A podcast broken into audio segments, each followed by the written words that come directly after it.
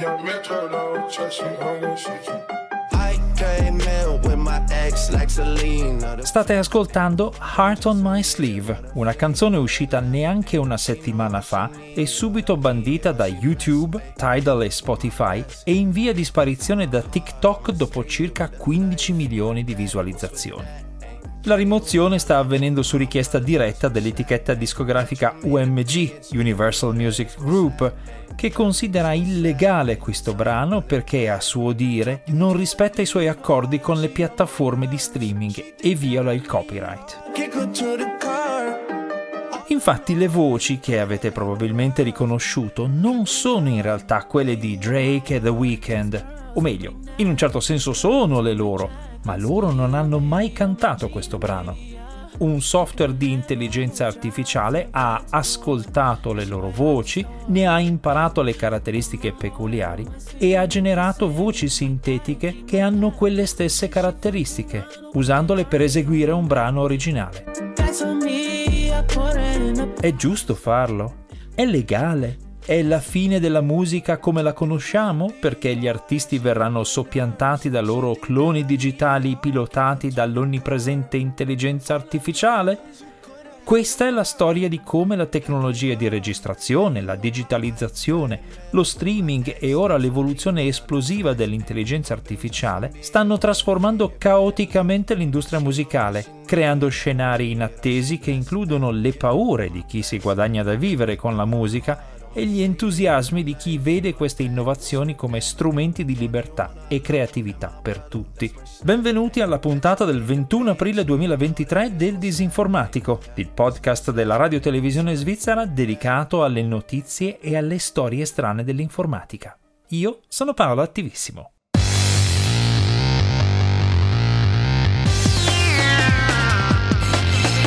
Il Disinformatico.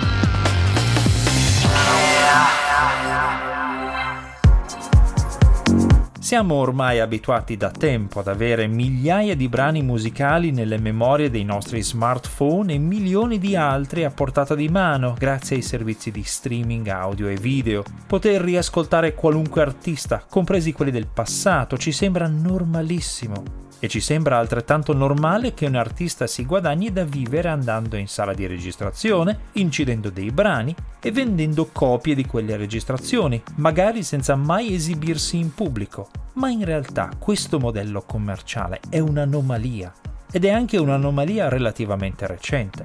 Per secoli l'unico modo in cui un cantante o un suonatore di strumenti musicali poteva campare era cantare o suonare dal vivo. Mecenatismi a parte, se non si esibiva non veniva pagato.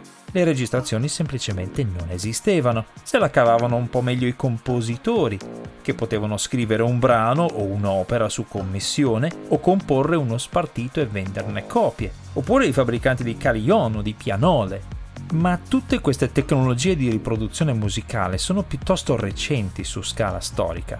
I carillon portatili nacquero negli ultimi anni del Settecento, la pianola fu inventata alla fine dell'Ottocento e la vendita di massa degli spartiti iniziò nel Novecento. Prima di queste invenzioni o si cantava e suonava dal vivo o niente, e la voce dell'artista era legata indissolubilmente alla sua presenza fisica. Anche quando arrivarono il fonografo di Edison nel 1877 e il grammofono di Berliner nel 1894, questi apparecchi meccanici in grado di registrare suoni, strumenti e voci furono visti inizialmente come delle trovate frivole per via del loro suono gracchiante e poco fedele. Ci volle una celebrità assoluta come il tenore italiano Enrico Caruso per dare loro rispettabilità. Fu lui il primo cantante a rendersi conto del potere mediatico, come si dice oggi, delle tecnologie di registrazione e fu il primo a usarle per guadagnare milioni di dollari, cifre enormi per l'epoca, vendendo le registrazioni della sua voce fatte fra il 1904 e il 1920 danne mobile qual più al vento muta da di pensiero poi vennero tutti gli altri e il resto è storia, storia dell'industria musicale. Grazie a dischi, nastri e poi supporti digitali e ora lo streaming, la voce di un cantante è diventata un'entità distinta dal cantante stesso, un prodotto commerciale separato, che viene protetto da leggi specifiche e gestito da un'industria. Ma tutto questo soltanto da poco più di cent'anni. Per tutto il resto della storia e della cultura umana non è stato così. Su scala storica, le case discografiche sono un fenomeno passeggero e con l'arrivo dell'elaborazione digitale e dell'intelligenza artificiale potrebbero essere soppiantate.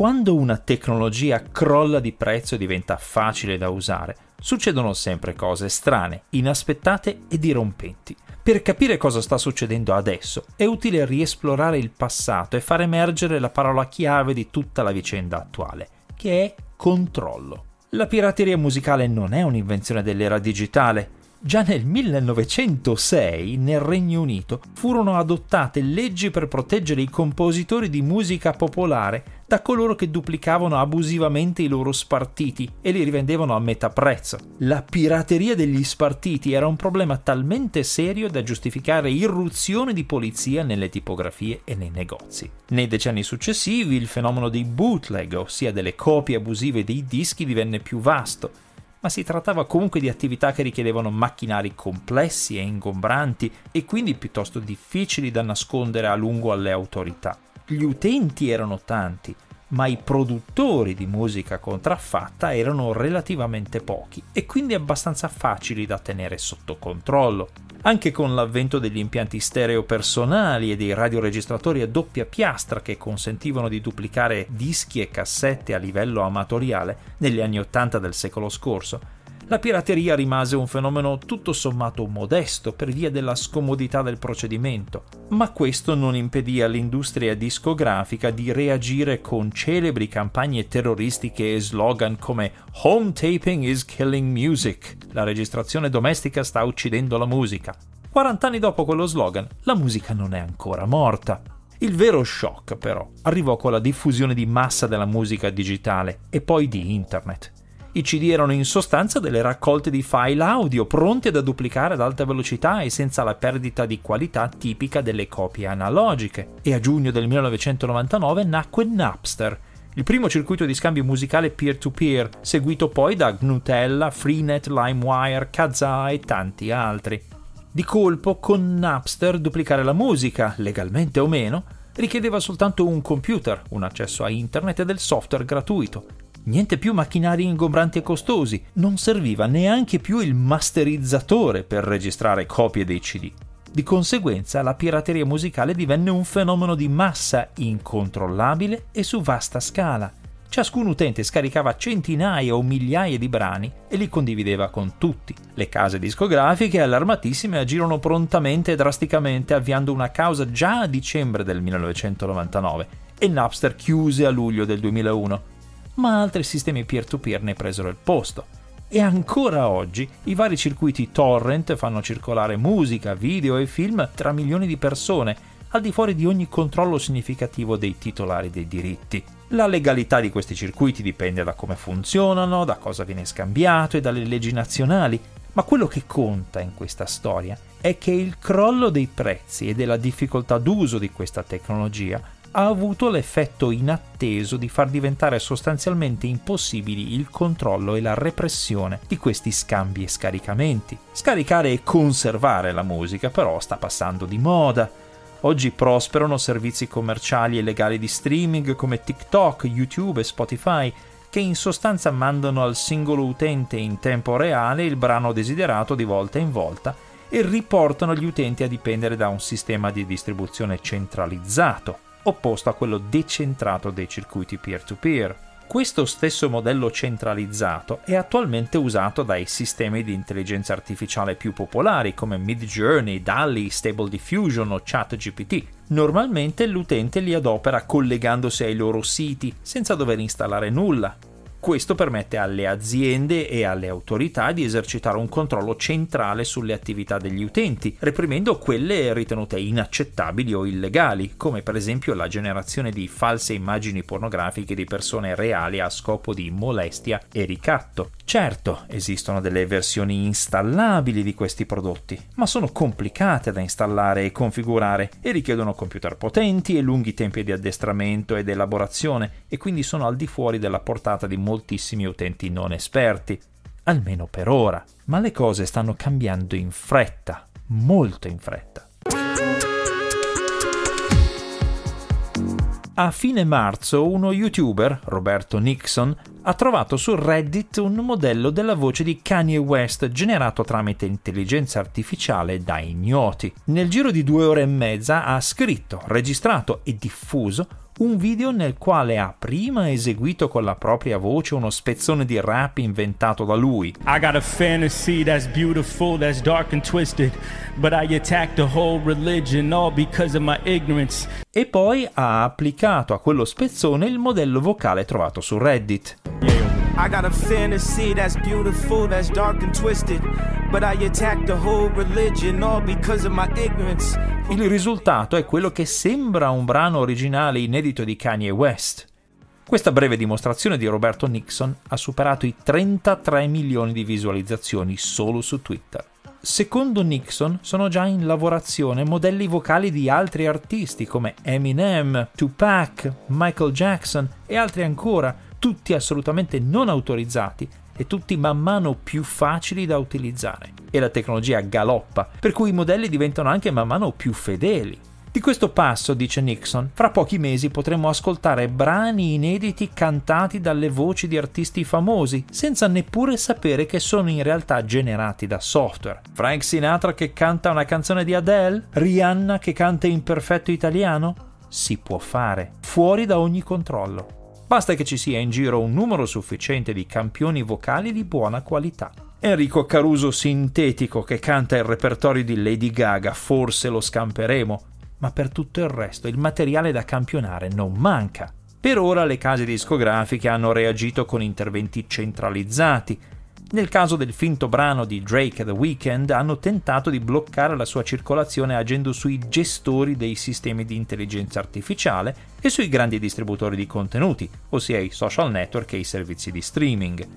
Ma la canzone sintetica continua a circolare lo stesso attraverso mille altri canali, compreso questo podcast, che spero non venga bloccato da Spotify. Quando questi software saranno disponibili sotto forma di app da installare sullo smartphone, il controllo e la repressione saranno impraticabili e qualunque intervento legislativo sarà sostanzialmente inapplicabile e l'incentivo economico non manca. Quel finto brano di Drake The Weeknd, nei pochi giorni in cui è rimasto online, ha fruttato al suo creatore quasi 2000 dollari, calcolando la tariffa peggiore di Spotify, che è 3 millesimi di dollari per ciascun ascolto. In sintesi, questa tecnologia sta per trasformare completamente l'industria musicale e sta per farlo a una velocità infinitamente superiore a quella di qualunque provvedimento di legge. Anzi, lo sta già facendo. La rivista specializzata Variety, per esempio, ha notato che su TikTok sono già in crescita le canzoni generate tramite l'intelligenza artificiale dai fan che prendono brani esistenti e li alterano in modo che sembrino cantate da un altro artista. E i fan di Drake usano regolarmente un generatore basato sull'intelligenza artificiale per creare brani nello stile di questo rapper canadese. La legalità del finto brano di Drake The Weeknd è tutta da chiarire. UMG lo definisce chiaramente illegale e le piattaforme di streaming lo hanno rimosso per scrupolo e per evitare complicazioni. Ma le leggi attuali sul copyright riguardano la realizzazione di copie di una registrazione di una specifica interpretazione. Secondo alcuni esperti, l'imitazione della pura voce di un artista, fatta da un software che non campiona, non rimonta spezzoni, ma impara uno stile e lo fa per un brano inedito, probabilmente non è soggetta a vincoli di legge. Anzi, la canzone risultante potrebbe anche essere considerata un'opera creativa a sé stante e quindi essere protetta dalla legge, a patto ovviamente di non attribuirla al cantante imitato. UMG però ribatte che serve il consenso dei titolari per dare in pasto a un'intelligenza artificiale delle canzoni sotto copyright ma c'è da considerare il fatto che anche alcuni artisti stanno usando questa tecnologia senza cavillare troppo sulle autorizzazioni. Per esempio, di recente David Guetta ha usato il sito uberduck.ai per imitare la voce di Eminem, senza chiedergli il consenso, aggiungendola a un suo brano, che non può però distribuire commercialmente. Questo. E infine va notato che il fronte delle aziende dell'industria musicale non è così compatto come potrebbe sembrare. Gli artisti e le case discografiche mugugnano in coro di fronte al boom della musica generata dall'intelligenza artificiale, ma le piattaforme di streaming hanno un atteggiamento un po' differente. Queste piattaforme infatti devono ovviamente girare parte dei propri introiti agli artisti di cui diffondono i brani e altrettanto ovviamente se questi artisti non esistessero in carne e ossa ma fossero generati dal software non ci sarebbe bisogno di pagarli. Quindi se la gente pagasse per ascoltare musica sintetica prodotta dall'intelligenza artificiale, magari nello stile di qualche cantante o musicista famoso, i guadagni delle piattaforme di streaming sarebbero massimizzati e quelli delle case discografiche verrebbero azzerati. Forse è questa la spiegazione di un piccolo mistero scovato su Spotify pochi giorni fa da un utente, Adam Phase, decine di brani musicali strumentali che hanno titoli e autori completamente differenti, ma durano tutti esattamente 53 secondi. Hanno immagini di copertina assolutamente blande e generica e soprattutto sono tutti estremamente simili non è la prima scoperta del suo genere. Già nel 2017 Music Business Worldwide aveva pubblicato un elenco di circa 50 artisti inesistenti che però erano fortemente presenti su Spotify e solo lì, senza nessun'altra presenza online, né su altre piattaforme di streaming, né su Instagram, Facebook, SoundCloud o altro. Questi finti artisti erano stati ascoltati ben 520 milioni di volte, per un controvalore di circa 3 milioni di dollari. Secondo Music Business Worldwide si tratta di persone che accettano compensi microscopici per produrre brani musicali riempitivi molto banali, allo scopo di ridurre la percentuale della musica delle etichette discografiche legittime nelle playlist, in modo che Spotify possa ridurre i propri costi e l'influenza delle etichette. Anche il quotidiano svedese Dagens Nyheter ha trovato una vicenda analoga nel 2022. Centinaia di falsi nomi di artisti su Spotify, i cui brani sono riconducibili in realtà a una ventina di autori. Uno di questi compositori usava ben 62 pseudonimi e aveva generato da solo quasi 8 milioni di ascolti al mese per le piattaforme di streaming sostituire questi artisti fittizi con musica generata direttamente dall'intelligenza artificiale sembra essere il passo successivo più logico.